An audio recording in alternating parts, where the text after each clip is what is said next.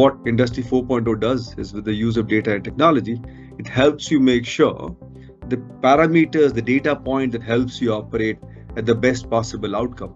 It makes you be able to do that every time. It helps you become more predictive and more repeatable. Hello, and welcome to the monthly podcast series from CPHI Online, where we discuss the developments that impact the global pharma industry. I'm Lucy Chard, and I'm the digital editor for CPHI Online.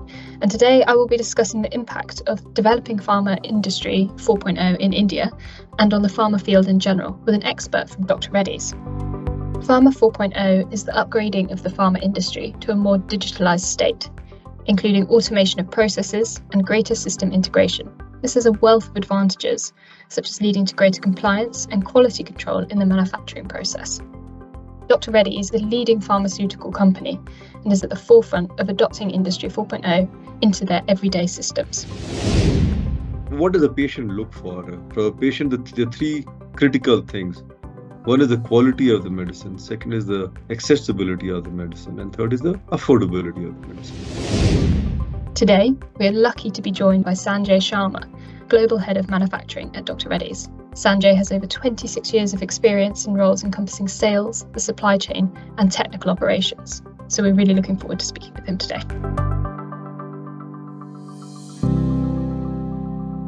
So, Sanjay, what does Industry 4.0 mean to you?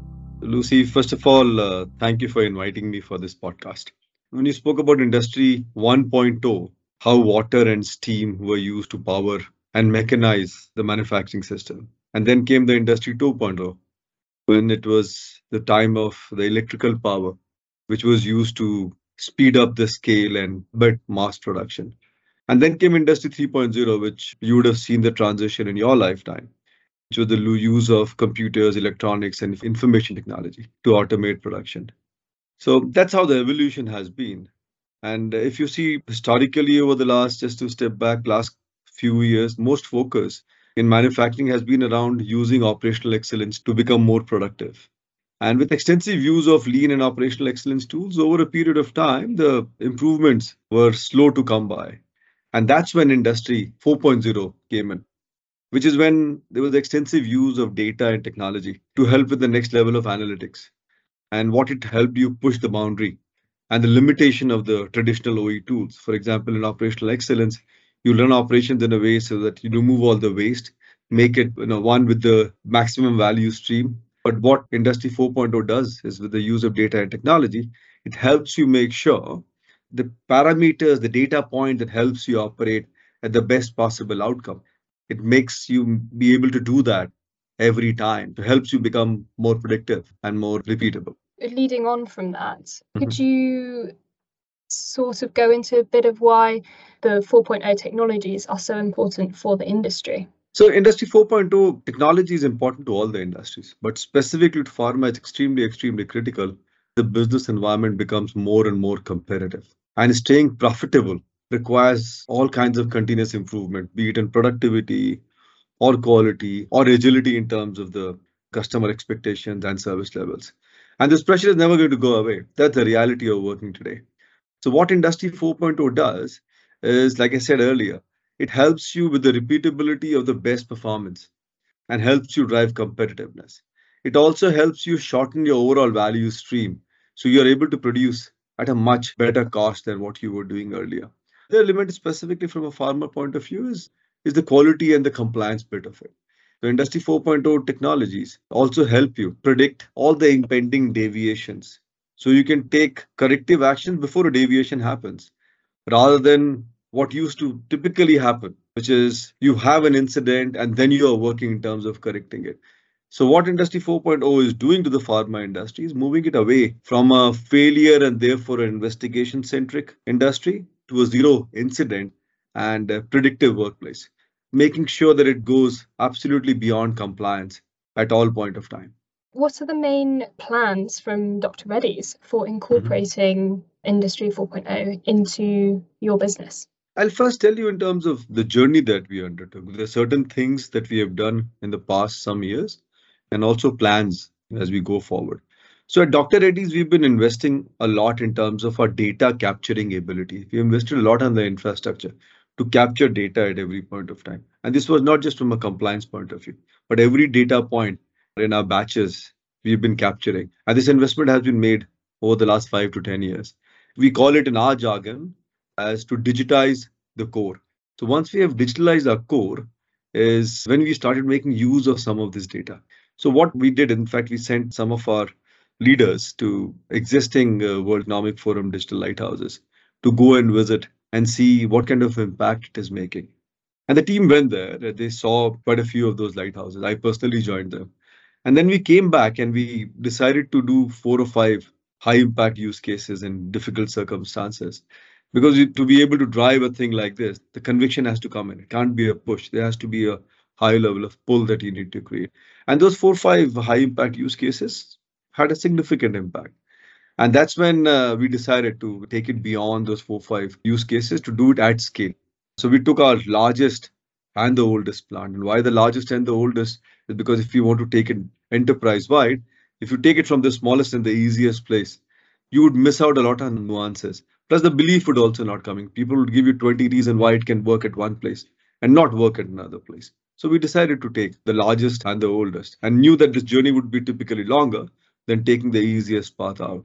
And we applied close to about 40 uh, Industry 4.0 use cases across five to six technologies, be it advanced analytics, connected equipments, asset health, use of augmented and virtual reality in terms of people's capability building, extensive use of digital twins to you know, shorten our overall uh, production life cycle from dispense to dispatch.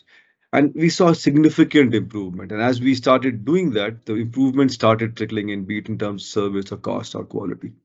But the biggest impact that I saw from this is the way it could engage your people, especially the young leaders in the organizations, the Gen Z folks in the hmm. organization. For them, it became aspirational. They wanted to be a part of this journey. And that's how the whole journey started. Like I said, this is just a starting point. We still have a long way to go on this. And just to give you an idea, what we're trying to do now is now we're taking it to the next level. We are saying we'll create our plants to be lights out. When I say lights out, means zero touch. Literally, you start a batch, you go in, switch on, and you walk out, and nobody walks in till the time the batch gets over. So all the interventions, everything is more predictive. It obviously requires a lot of work to be done in terms of robustness of assets, in terms of online real-time tracking. So obviously a lot of the investments that we have done of late would help us do that, but it helps requiring building a lot of capabilities on people. Yeah, it's interesting how it all combines how and not just the technologies on that level, but also with the people. And as you said, it seems to be really inspiring people. So that's really brilliant to hear and very exciting for the future. Yeah. So, what are the main principles and aims of the Global Lighthouse Network? So, the Global Lighthouse Network is a World Economic Forum initiative, as you would know. So, it's a community of manufacturers which are certified world leaders in the adoption and integration of these cutting edge technologies of the fourth industrial revolution. So, that's what this network is all about. Typically, most of these lighthouses they apply industry 4.0 technologies like i said like artificial intelligence big data and analytics to maximize their efficiencies and competitiveness. But not just as use cases but people who do it at scale. So this is what this network is all about. That's what the purpose of global lighthouse network is. Each network then acts as, as a hub for other spokes to grow from there. So as a part of being a global digital lighthouse we also have the responsibility to make sure that we educate others so we throw open our doors, people who want to come and learn and see what we have done, what benefits that we have seen.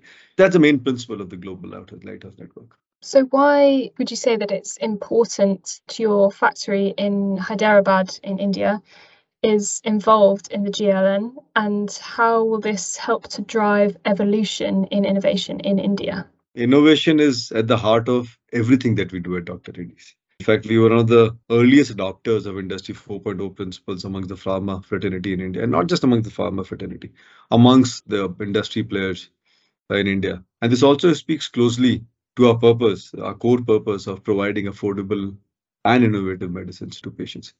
So for us, this was just a starting point, and this would obviously lead to opening more doors, like I spoke to you about digital lights out operations the zero touch operations, which means that once you start manufacturing started, there's no human intervention. This will be achieved by automation, mechanization, like I said, people capabilities, asset robustness, 4IR technologies. And when you operate at a zero touch, your level of productivity will not be incremental improvement. It will be dramatic improvement. It will be step change in productivity. So it'll help you, you know, race ahead of the competition. It'll also help you be significantly ahead of expectation from all the regulatory authorities. So that's where it comes in. Many companies in the Indian pharma, as you would know, they look up to Dr. Reddy's to set direction for innovation. And with whatever we are doing on on, uh, on in this space, I expect many more players now in the industry embracing this change and go on the journey of Industry 4.0.